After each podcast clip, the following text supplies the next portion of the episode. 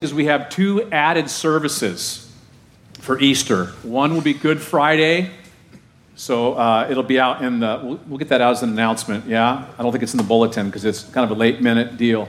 So seven o'clock, Good Friday service. You guys with me? Good Friday. And then uh, we're going to have a sunrise service on uh, Easter Sunday, along with also nine and eleven. We're going to add a seven a.m. service. So if you want to come join us, that will be, so check this out, that will be on the grassy knoll in back where we where we park, or some of us park.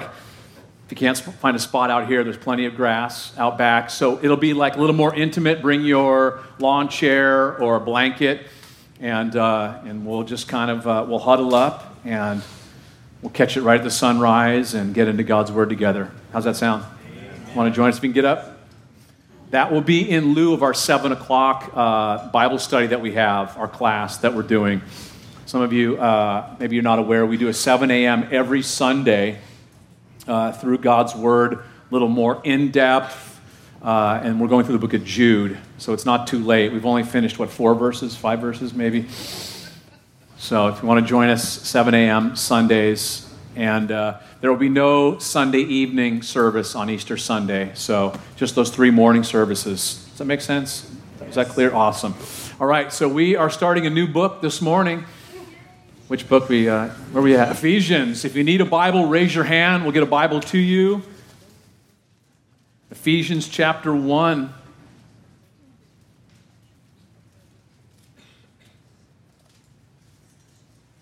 Anybody excited for Ephesians? I don't know if you're as stoked as I am. Like, studying this week, it was like, yes. Can't wait to share. We didn't finish what we were supposed to finish this morning. Amen. Ephesians one. Everybody there?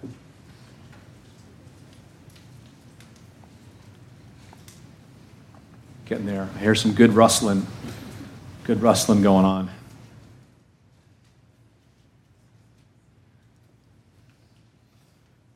All right, well, let's pray and um, ask the Lord to bless our time together this morning. Lord Jesus, we we thank you so much for this special morning that you've given us to be together. Thank you for being here with us. We trust that um, the songs that we've sung have blessed you. Lord, as um, some of us desiring to communicate our love for you, and thank you for first loving us, for giving your life for us. Thank you that you are the way maker. So often you make a way, so, so faithful to make a way where there seems to be no way. Thank you for being the promise keeper in our lives. Just tells us that, um, Lord, your word is true, that you're faithful, you're dependable, that your past faithfulness speaks of your fu- future faithfulness, and we can rest in that. And that you are still in the miracle business. And God, I know there's some this morning that are in, in desperate need of a miracle in their lives and their marriages, God.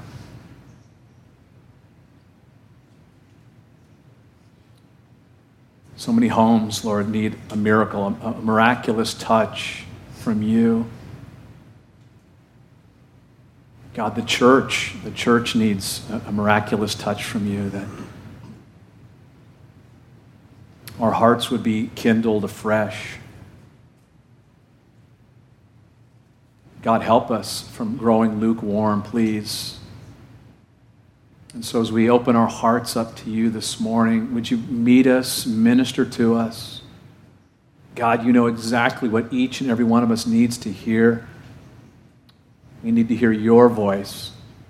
And so speak, Lord, your servants are listening. We commit this time to you now, and we thank you ahead of time for the great things that you're going to do for your glory. We pray in Jesus' name. And all God's people said, amen. Amen. Amen. All right, so where do we start here? How about a little intro into this book? It's what's cool about the uh, this letter to the Ephesians. The Ephesian church we kind of have in the Bible this comprehensive look of the church, don't we? We see the church from its birth, its inception. We see kind of as it grows along the way. Remember it, how it began. We, we read the book of Acts, chapter eighteen. You guys may remember this. The Apostle Paul was on his second missionary journey, and it was toward the tail end of his journey when he had come to Ephesus, and he was with this ma and pa couple named Priscilla and Aquila, right? And so they pull into Ephesus, and Paul goes to the synagogue, as was his kind of normal protocol for ministry. He would go to the Jew first and then to the Gentile.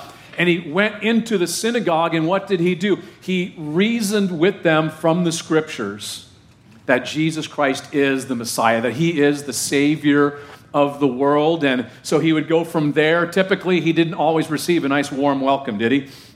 So he would move on to those that did have an ear to hear. He would move on to the to the non-Jews, to the Gentiles, and minister to them. So ministry began there with, with Paul, Priscilla, and Aquila.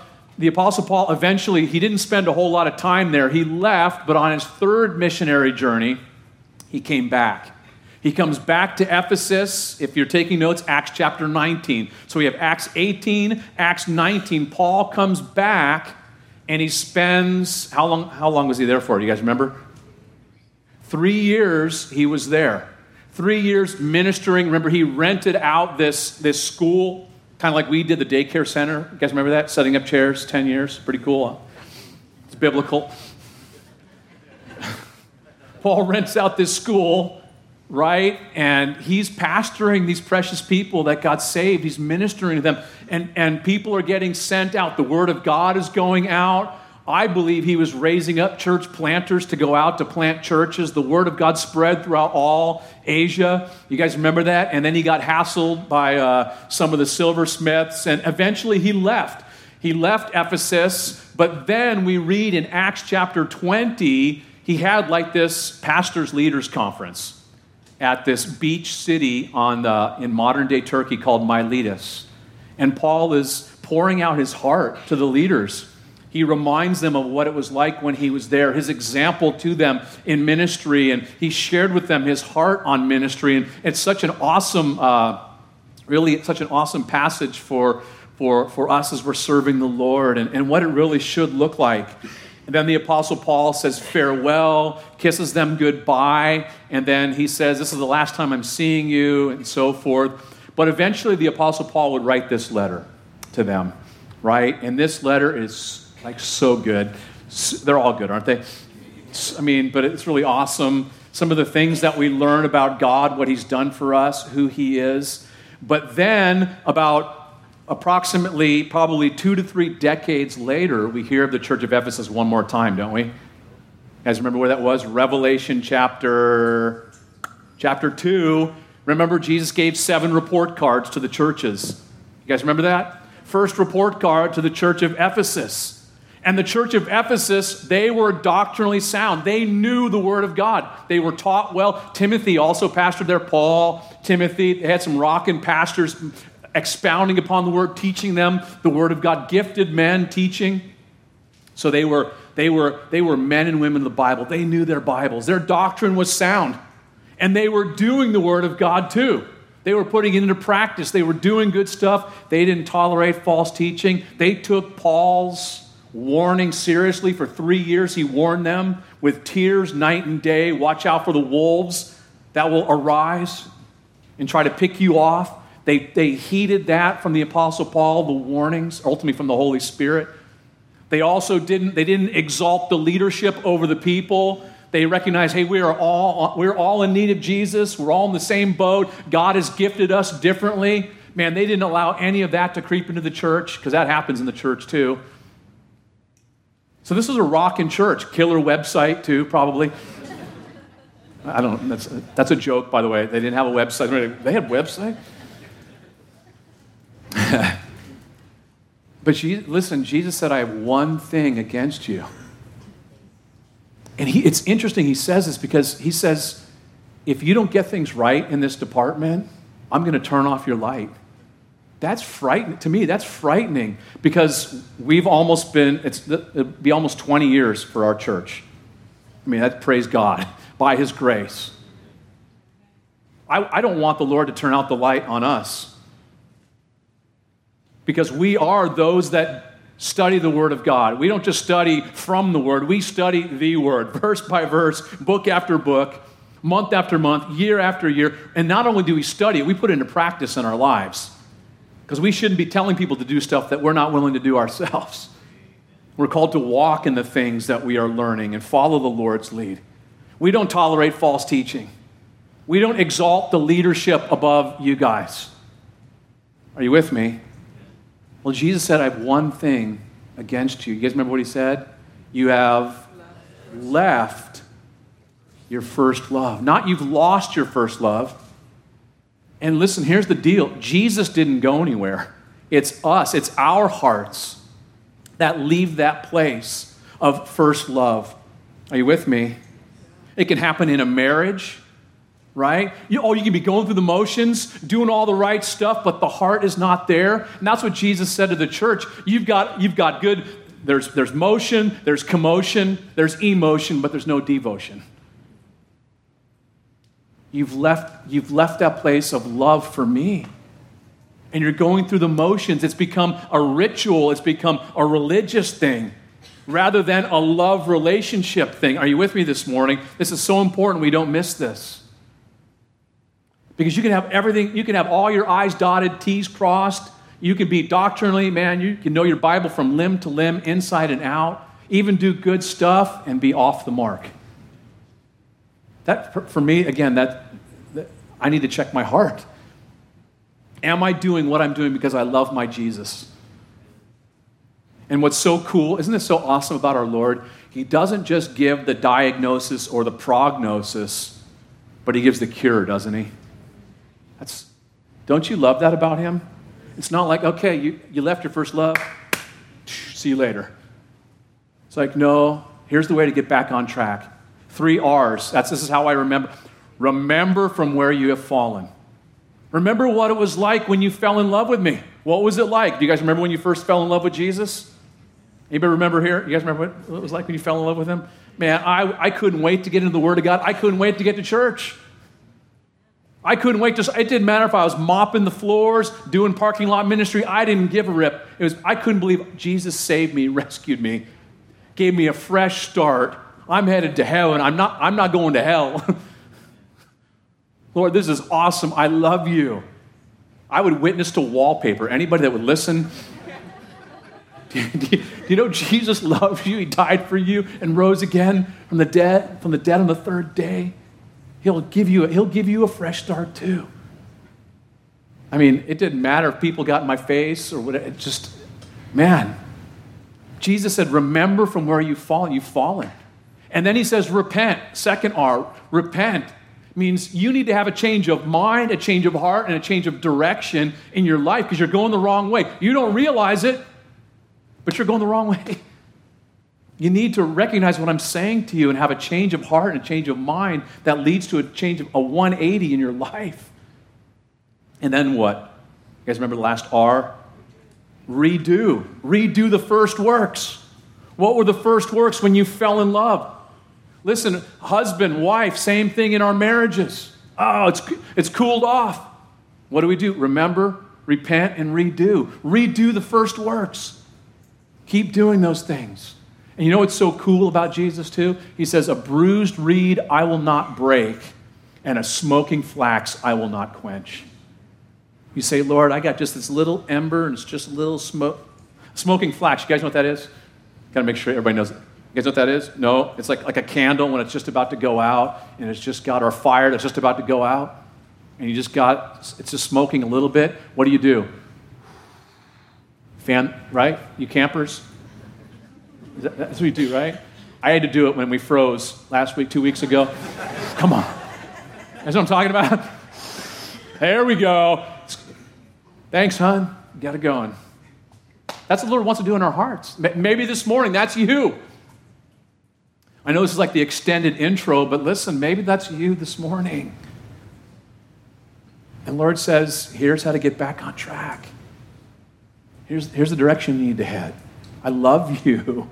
I love you. Do you know that God loves you this morning? Amen.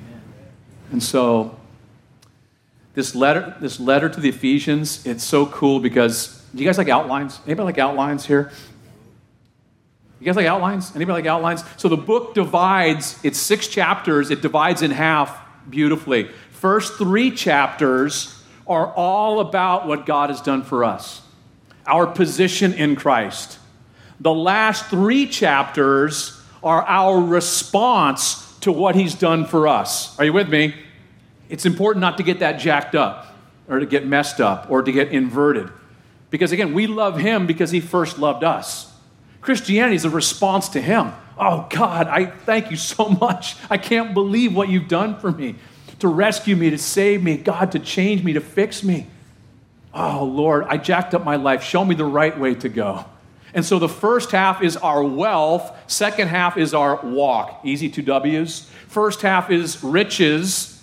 Second half is response. Is that a way to remember, good way to remember it for you guys? Cool. Is that cool, you guys, to remember it? All right. Awesome. Position, practice, two P's, another way to remember it. Not a whole lot of correction in this letter, but a whole lot of good stuff. Let's get in. You ready? Let's dive in.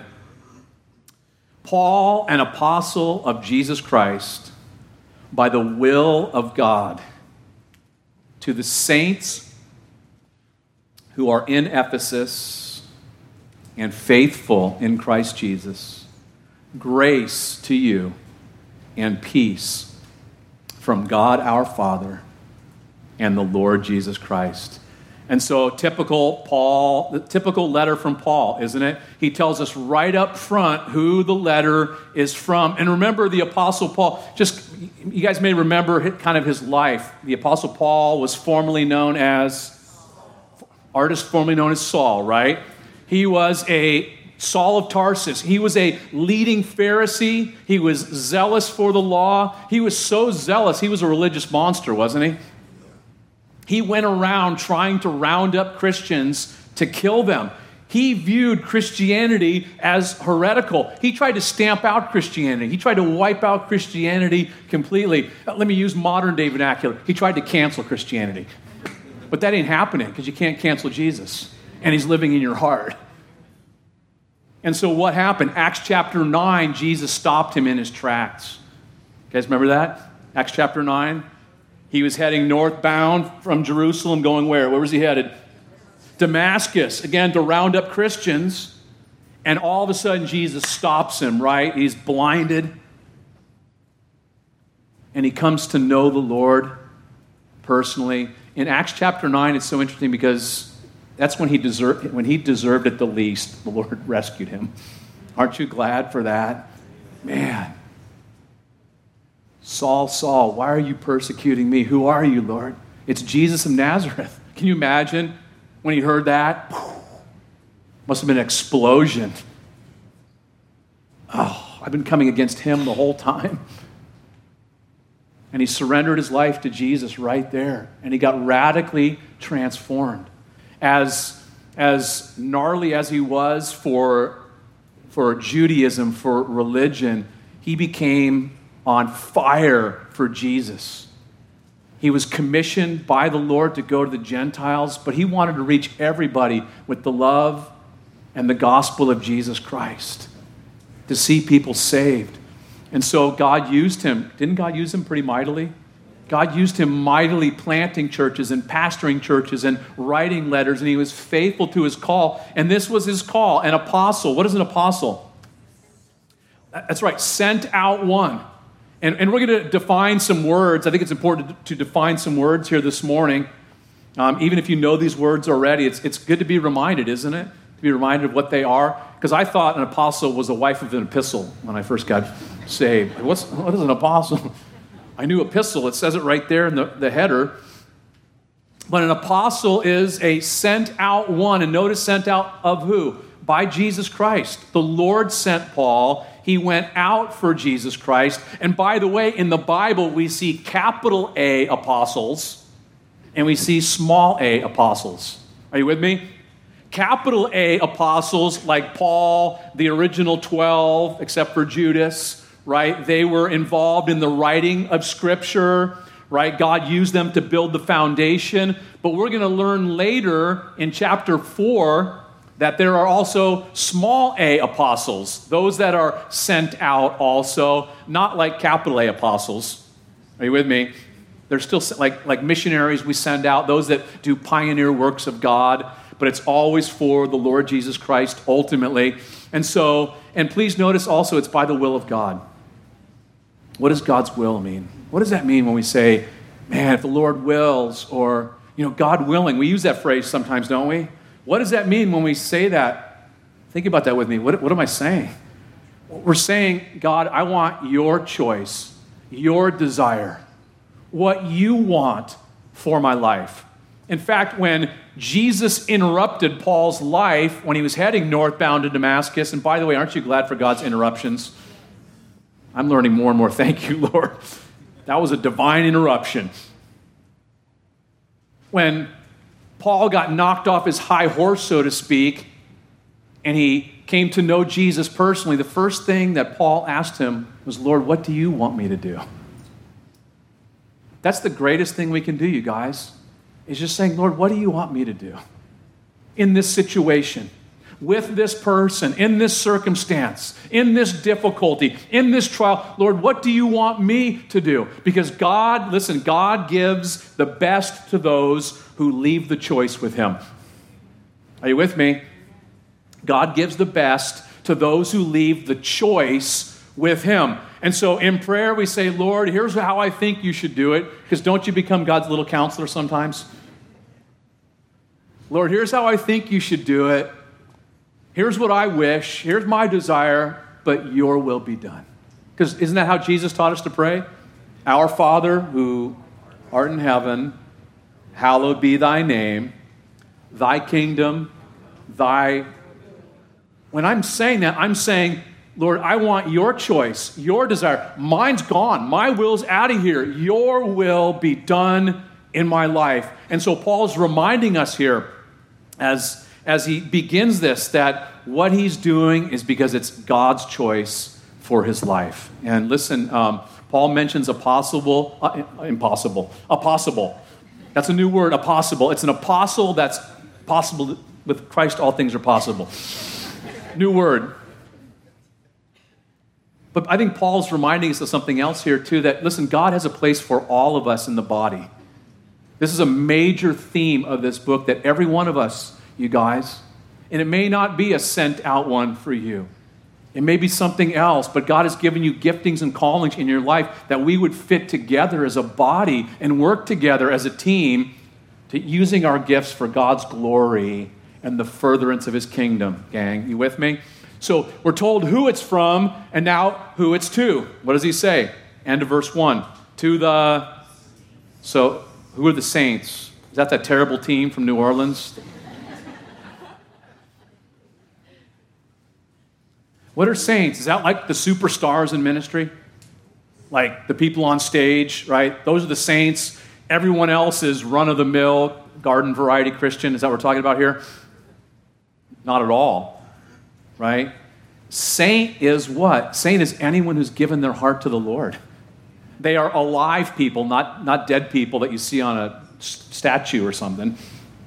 To the saints, he's running to real, live people that have given their hearts to Jesus Christ. And um, the, the word saint means separated. So it's separated by God for God. Your life is set apart for him, for his purposes. He's rescued you and he's set you apart for himself, for his purposes, what he wants to do, his plans. Do you know he's already prepared good works for you to walk in? I'm getting ahead. That's in chapter two. We're not even there yet. Getting a little ahead there. But look around the room. These are all saints. Did you guys know that?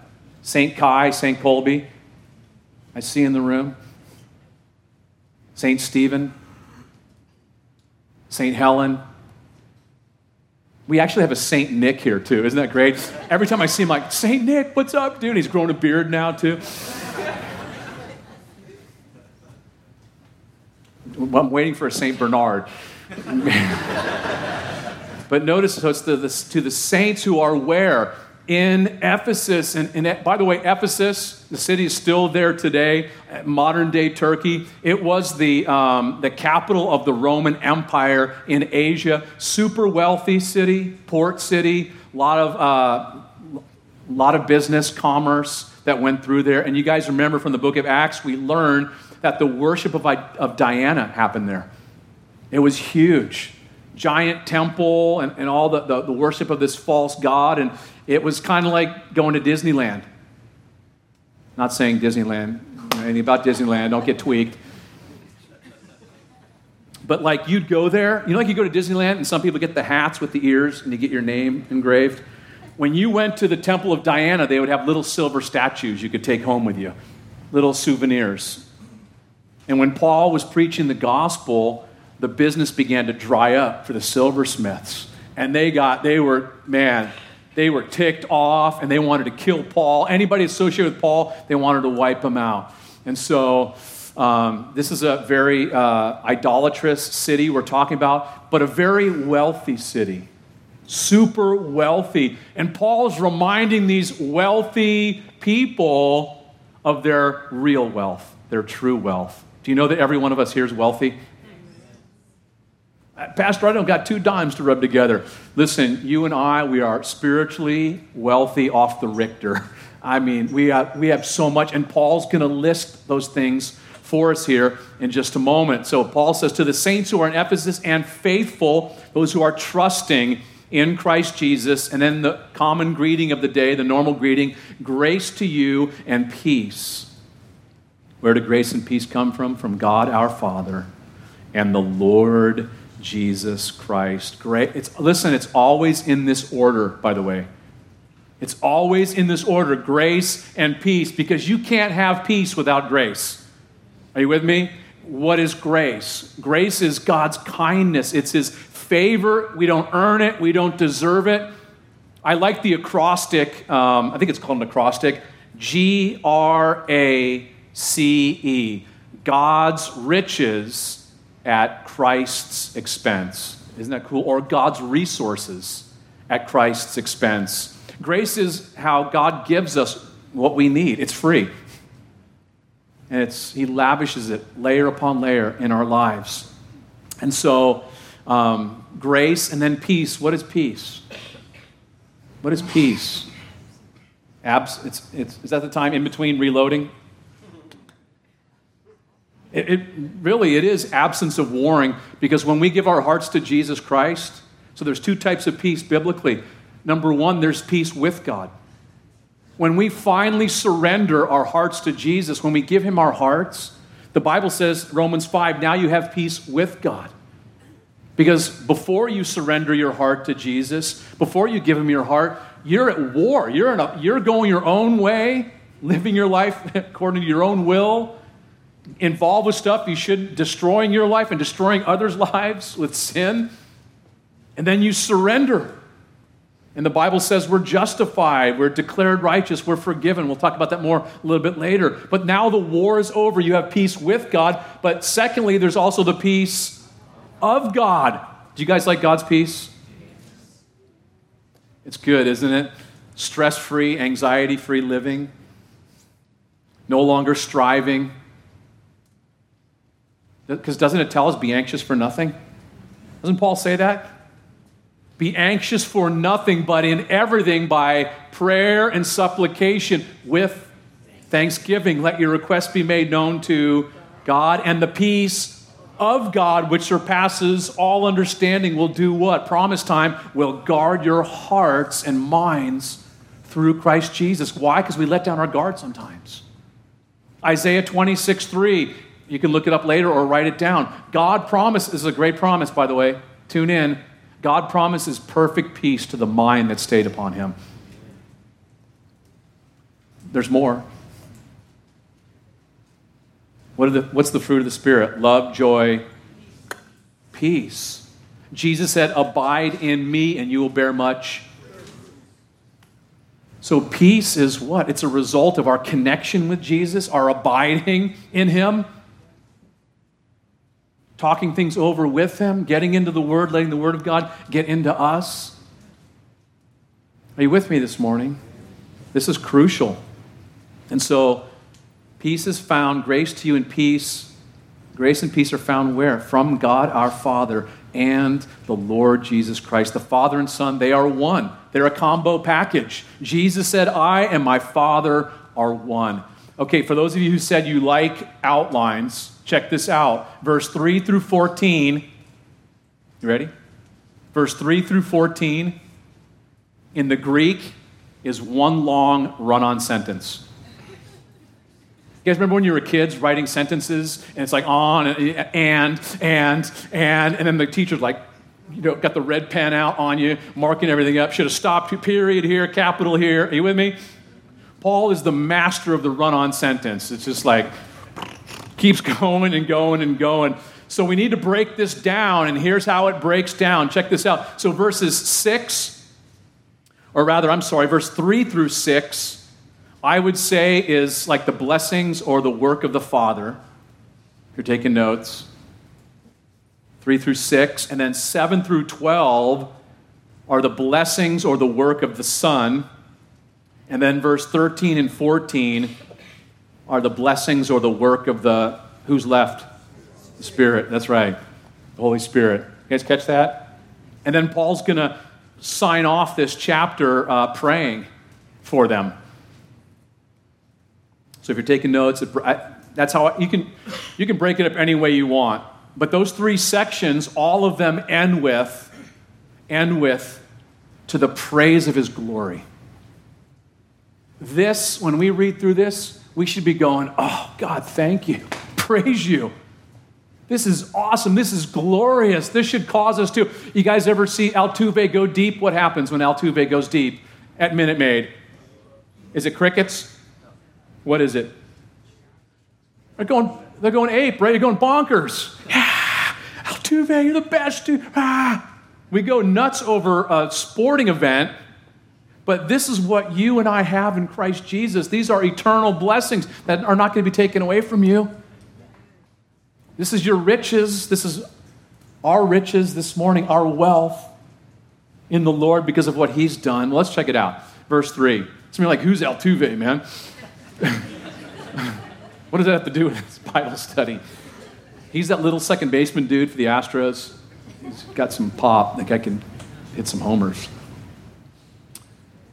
Blessed be the God and Father of our Lord Jesus Christ, who has blessed us with every spiritual blessing in the heavenly places in Christ, just as He chose us in Him before the foundation of the world, that we should be holy and without blame before Him in love, having predestined us to adoption as sons by Jesus Christ to Himself, according to the good pleasure of His will, to the praise of the glory of His grace, by which He made us accepted in the beloved. And so let me draw your attention there real quick to verse three. And so we see um, the word blessed or blessed. What does blessed mean? It does mean, oh, how happy, because we read Uh, Sermon on the Mount, right? Beatitudes.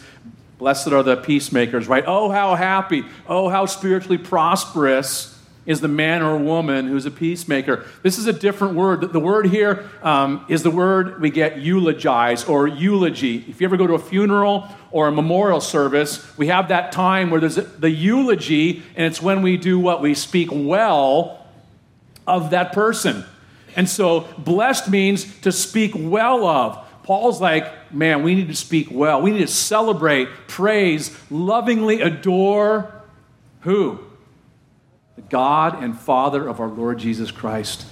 Why should we bless Him? Why should we speak well of Him? Why should we celebrate Him? Why should we give Him thanks this morning? Because what has He done? He's blessed us with how many spiritual blessings? With every spiritual blessing. Notice it says, it's interesting, in hev- in the heavenly places. Um, don't think that they're floating around somewhere. Oh, they're out there in the heavenlies. No, it, it speaks of here, it speaks of the spiritual blessings are connected with heaven, and they are found, look at the last last two words, they're found in Christ, found in Jesus, and because of Jesus. And I'm going to talk more about this word, this phrase, in Christ, later. It's ten, I, I counted ten times in this chapter that phrase is used. twenty-seven times in the whole book. Do you think that's an important phrase? Yeah, the, the book, what we're learning, it orbits around in Christ. So it's important to take note of that this morning. And so Paul reminds us how blessed we are, and it should lead us to blessing him. We ought to be praising him and appreciating him. He has blessed us with every spiritual blessing. I love what the psalmist wrote.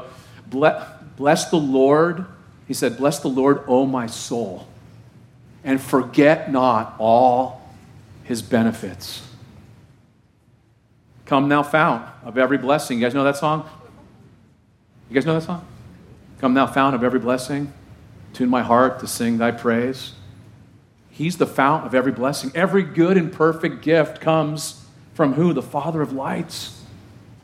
These blessings are from him. And so what God has done for us, the wealth we have in Jesus, we are rich in him. And it begins with what? In verse four, what's the first of the riches of the wealth? Listen, what is it? God picked us. He chose us. It's interesting. That word in Greek means to chose out from among for oneself. To choose out. So God chose us out from the world to bring us to himself. When did it happen? Last week? Did it happen last week? Look what it says. Look what it says to me. Before the foundation of the world, before the world was created, before we were born, sometime in eternity past, before you did anything, before you could do anything, guess what? You were a first-round draft pick. That make you feel good this morning? We've been elected and selected. Aren't you thankful for that? And this is where the fighting usually starts, doesn't it? Well, are we chosen or do we need to choose? Yes. Are we picked or do we need to pick? Yes. How does that work out, Pastor? I got no clue. How do you explain this? I don't. The Bible, the B I B L E, that's the book for me, teaches both the sovereignty of God and the responsibility of man. Are you with me this morning? Are you guys with me this morning? Yes. This is like crucial.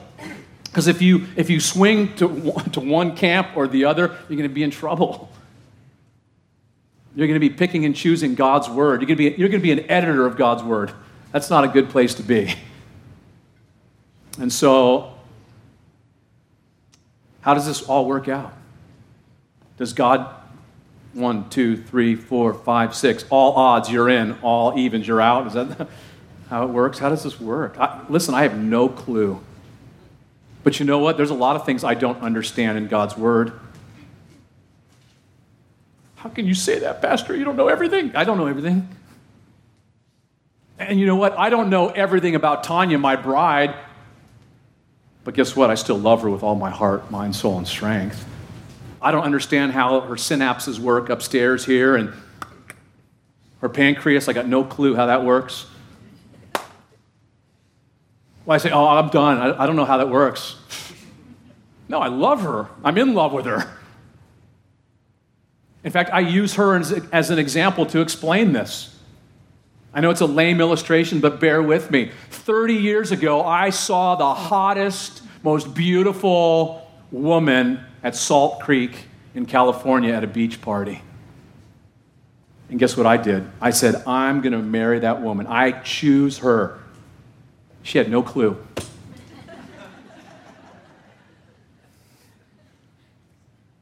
Six months later, I drove to her house in Las Vegas, asked her dad for her hand.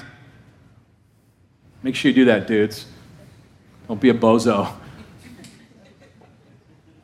And then went out back and waited for her, got down on one knee, and proposed to her. And guess what she said? Yeah, she chose me. So I chose her. She didn't know it, but then she chose me. Some of you give me weird looks. Okay, different illustration. nineteen ninety-one, I got drafted uh, by the Chicago White Sox, third round. They chose me.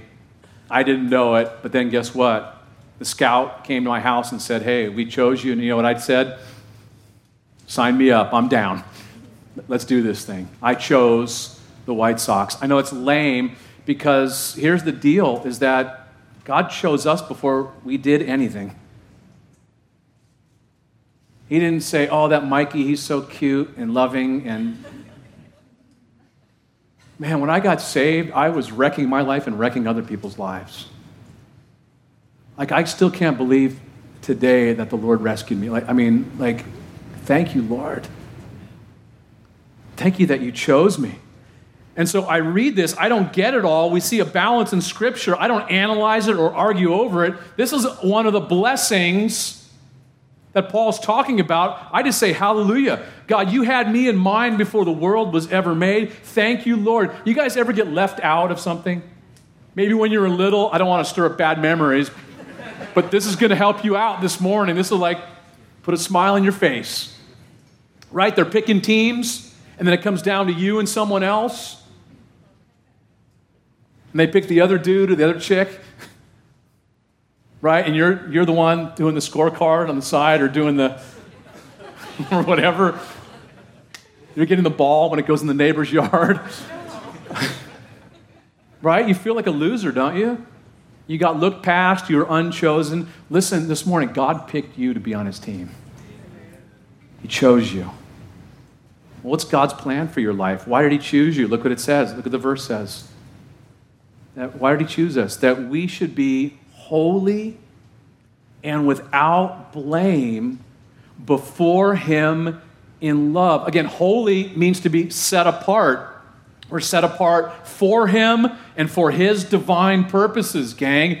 And then without blame means without blemish, without spot, not guilty. Do you know that God sees you that way right now? Because you're in Christ. God sees you that way right now, but he's also doing that work in you right now. It's the word sanctified. We are sanctified, but we are also being sanctified also as we walk with the Lord. That's a beautiful thing to consider. The Lord looks down at you.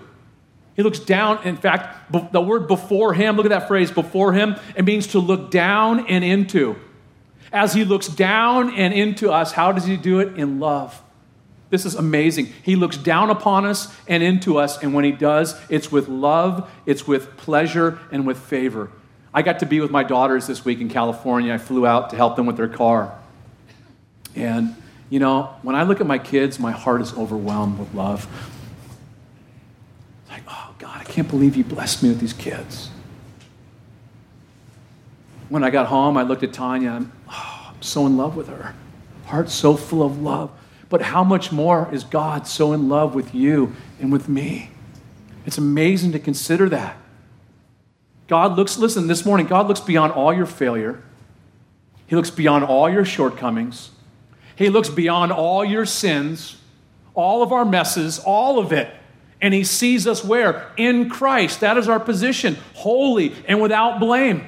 And that word, that phrase, in Christ, is the single most important phrase in this epistle because everything, again, everything orbits around it. We are in Christ. You are in Christ this morning. Well, what does that mean? What does that look like?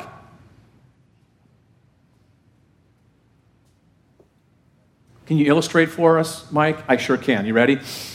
One word, cheeseburgers. Come on, man, come on, Pastor. Don't be messing around. No, cheeseburgers. You ready? You guys like cheeseburgers? Anybody like cheeseburgers? Some of us. I had one uh, last week. Double cheeseburger. Normally it's a double bacon cheeseburger. I'm kind of watching my weight. Before that, it was like in the lettuce thing, like right? But lettuce L equals lame. It just doesn't work. You got to go full on. If you're going to do it, just, you know, go over the top. Don't go Diet Coke, go whatever, shake. But you look at that bur- that double bacon cheeseburger, right, with all of its fat grams, carbs. Like, how many calories are in that thing? Like a couple days worth? Like you could run on that thing for like a couple days? Right, you look at it and you see all that, but then you... You scarf it down, right? And then it's gone. You don't see it. You don't see the fat grams, the calories, the carbs, right? Why? Because it's in you. Gone. That's how the Lord sees you right now. I know it's a lame illustration. All the illustrations, all, they all fall a little short, but, but that's how the Lord sees you today. In Christ. Beyond your faults, beyond your failures, beyond your sins. That's amazing. And he's fixing us. And he's working in us. And he's also predestined us. Look at the next verse. When the Bible speaks of choosing, it's in the it's in the uh, it's in the individual sense. But then we read in verse five of predestined, it speaks in a broader sense of the sovereign work of God. And he says, having predestined us to what? To adoption as sons. How? By Jesus Christ to himself. So God determined for us a long time ago what he's called us to is what? Is that we would literally, officially, and legally be made his children through Jesus Christ. I love this. So why? To himself, so we could be close to him. Isn't that amazing? So why were we created? Think about this with me. Because they come up with lots of slogans and creeds. We were created to do this and to do that. Why were we created? Colossians one also tells us we were created by him and for him. Revelation four eleven, created for his pleasure, the Bible says. We're created for a relationship with him. Isn't that glorious? Is that glorious this morning? God wants to have a relationship with us. And, and I understand when people say, yeah, we're created to worship and serve our Creator. And I get that. I personally think worshiping and serving him is really the fruit of our relationship with him personally. You, you can disagree. You're entitled to your own distorted opinion this morning. But I, listen, I didn't have kids. We're adopted as children. I didn't have kids to worship and serve me. You, you know what I'm talking about? The kid, my kids aren't sitting at home in front, the front yard waiting for me to get home from work. Oh, Daddy, you're so, you're so awesome, Daddy, and we're going to lay down our Barbies at your feet. Correct? Or, you know what, you kids, the lawn needs to get done, lots of leaves, wind blowing, get on it. Honey, we should have had a few more to serve. Correct? The relationship. Listen, dudes, do we get married so we could have wives to brides to worship and serve us? No, and don't treat them that way either.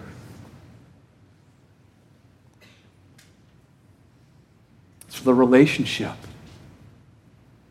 God loves you, and his desire is a relationship with you. And God had, look at what it says, he predestined this, and God had a plan in his heart before the world was ever made to adopt wayward souls into his family to become his children according to, this means what it comes down to is what? His good, the good pleasure of his will. This was God's choice, and it makes him really happy. I love this. God did these things because he wanted to. It pleased him. It blesses the heart of the Father, and it should cause us to praise him. Amen? Amen? Amen? Amen. The next verse, to the praise of the glory of his grace. What is fitting is to express gratitude for his glorious kindness and favor. And I love this. He made us accepted in the beloved. The beloved, I believe it's speaking of Jesus here again, in Christ, in the beloved. You know what accepted means? Accepted means you find a place you fit. You find a place you belong. A place of love. A place where we care for one another. Do you know this morning you fit in? You belong. Do you know that this morning? You don't even have to have it all together. Does anybody here have it all together, by the way? Anybody? Did I see a hand up, up back there? Listen, you don't have to have it all together. You've got God's acceptance. Do you know that? Is that something to praise him for? He accepts you. Listen, he accepts you just the way you are. He's not grossed out by you. Now, he doesn't want to leave you in the condition he found you in. And he's the one that fixes us and changes us. We learned that in Galatians, didn't we? Can we fix ourselves? Can we fix other people? Whose work is it? God's work. Thank you. He accepts you. Maybe you've experienced nothing but your re- but rejection your whole life. Can I tell you something? The Lord receives you. He accepts you as part of this family. Maybe you've never found a place to fit in. Guys, this is a place to fit in. In the body of Christ. You fit in here. In the body of Christ, you're part of a family. And it's God's family. And, and you know, John the Apostle, after decades of walking with Jesus, you know, he was st- still moved by that thought that we are children of God. Are you still moved by that? Anybody else, anybody moved here by that still? When John wrote, because I'm out of, am I at negative already? Sorry, this is the last verse, and we'll shut it down. Listen to this. He, he said, and there's an exclamation point here. First John three one, behold, check it out, what manner of love the Father has bestowed on us that we should be called children of God. Wow, what love. God, thank you. I'm your child. Do you take care of your children? Do you care for your children? Do you cherish your children? Do you love them? You do, don't you? What about when they're bad? Kick them to the curb? Disown them? Robertson is not attached to your name any longer. See ya. Is that what we do as parents? Listen, God loves you whether you've been reading your Bible or haven't been reading your Bible. Whether you've been to church or you haven't been to church. I'm not saying don't read your Bible. That's not good. Going, go, not going to church is not good either, because we're not to forsake the assembling of ourselves together. But he still loves you no matter what. His love doesn't change. You're his child. He cherishes you. He loves you. Let him be the one that nourishes you and cares for you. Just maybe this morning, maybe you have drifted away in your love relationship with him. And say, just say, Lord, Lord, here's my heart afresh this morning. And you know what? He's going to stoke the fire. You come to him in genuineness and real, not phoniness, not, not two-faced, not fake. Just say, Lord, here's my heart afresh. Thank you for all you've done to make me your child. Thank you for these blessings. I realize I've drifted away. I'm not where I should be. Here's my heart. I give it to you afresh. Amen? Amen. In Jesus' name. Lord, thank you so much for this morning. And God, I pray just your word would just wash over us this morning. That our hearts would be stirred.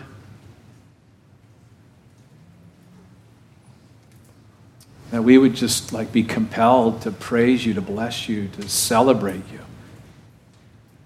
to honor you, to worship you. You're worth it, Lord, and so thank you. Thank you for all that you've done, all that you're doing currently, all that you've yet to do. What a blessing, God. Thank you for allowing us this time together, speaking to our hearts. And God, as we give you our hearts afresh, would you revive us according to your word? Stir us up, God. We don't want to just go through the motions. We want to have that first love. So thank you. And this morning, as we're still in an attitude of prayer, as we finish our Bible study, as